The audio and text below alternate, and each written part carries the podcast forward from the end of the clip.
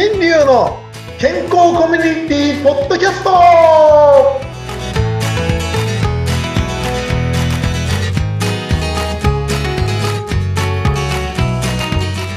ボンジュールミスターマウスピースこと大橋新流です。最後中国人っぽいな、これ。はい。ボンジョー私は？なんかなっちゃってなっちゃってる。フリーアナウンサー、うなみくよです。先生、よろしくお願いします。一家10本、宅8本？なんだかもうって感じですね。はい、すいません。素晴らしいですね。はい。なんかの、なんかのね、亀、亀が喋ってるあれみたいになってきましたタートルトーク？何？よね。なんかそんな話になっちゃいましたけどね。はいはい。いや、今日はフランス人としてね、はいあの、実はあの、私がですね、昔言っていたのがですね、あアメリカ生まれのイタリア育ち、うん。フランスで修行して日本に帰ってきましたって言って、わけのわかんないこと言ってましたけどね。怪しい。謎の、謎のフランス人とかっていう。はい。ちょっと懐かしいこと思い出しました。はい。うん。はい。はい。さて、変な話先週、はいね、あ、そうそう、先週、せ先生に教えてもらったワセリンを鼻の中にな塗るっていうのをやってるんですけど、いいですね。はいはいなんかやっぱり花粉症楽になった気がします。そうでしょ？うん。そういう時なんて言うんだ、フランス人。そうでしょ？ちょっと違います。あ、違う。はい、そうなんですよ。そう、よかった。これいいです。あの、今まで結構やっぱ薬必ず飲んでたんですけど、今年はねうん、なんか飲まなくても大丈夫な日もあるんですよ、これやると。うん。んあの、ぜひね、YouTube とかにね、あの、出ていると思いますけど、なんかね、これやってたのがね、あの、今、今日話してるこのフランスとか西洋の方々が、うんうん。こういう言葉でやってたらしいです。あの、鼻ガード。うんうん。鼻ガードっていう言葉でワセリンに、を鼻に塗ってた。えーそうなんだ。そっからなんだ。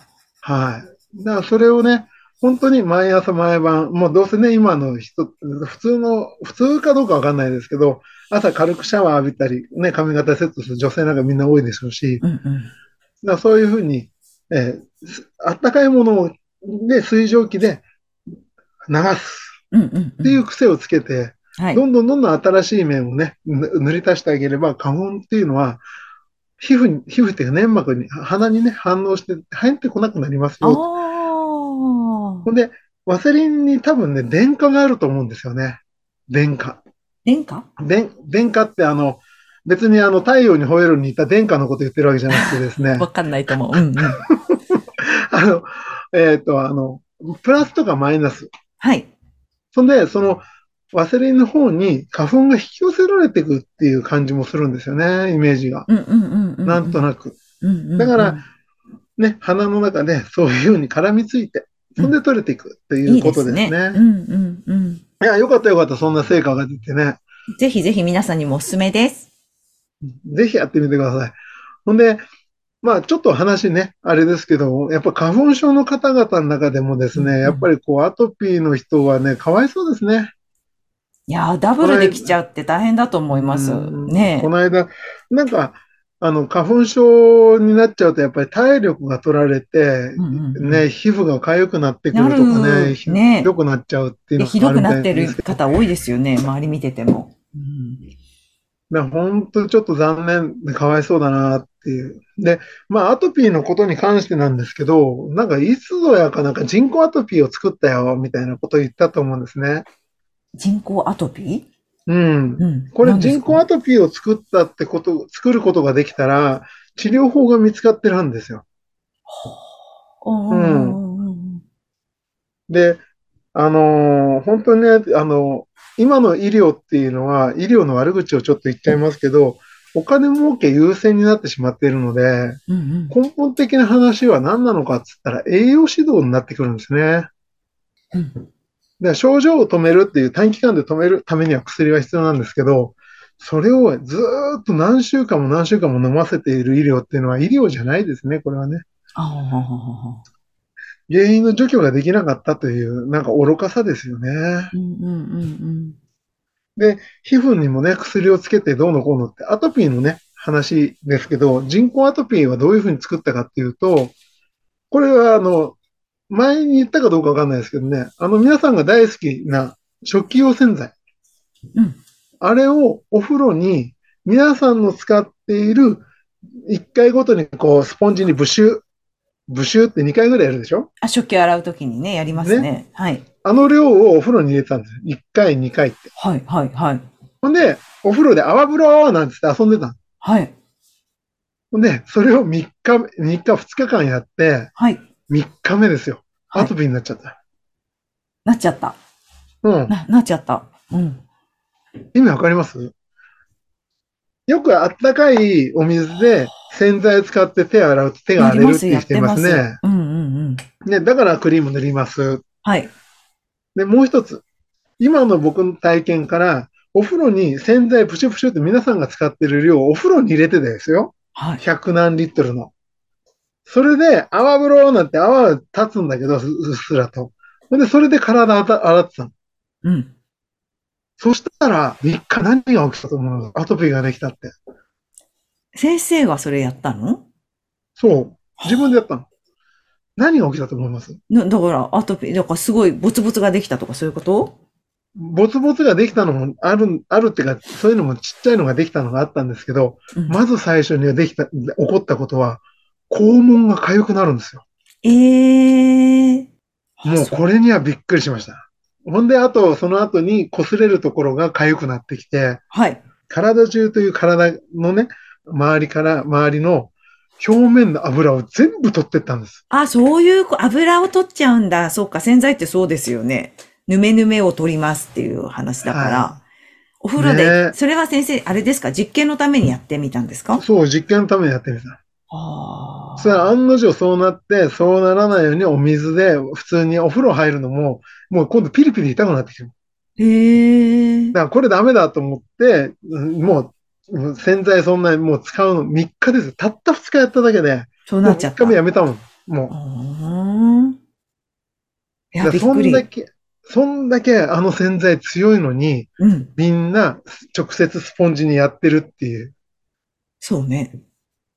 しかもその時あの、素手でやってますね、私も。よくないね。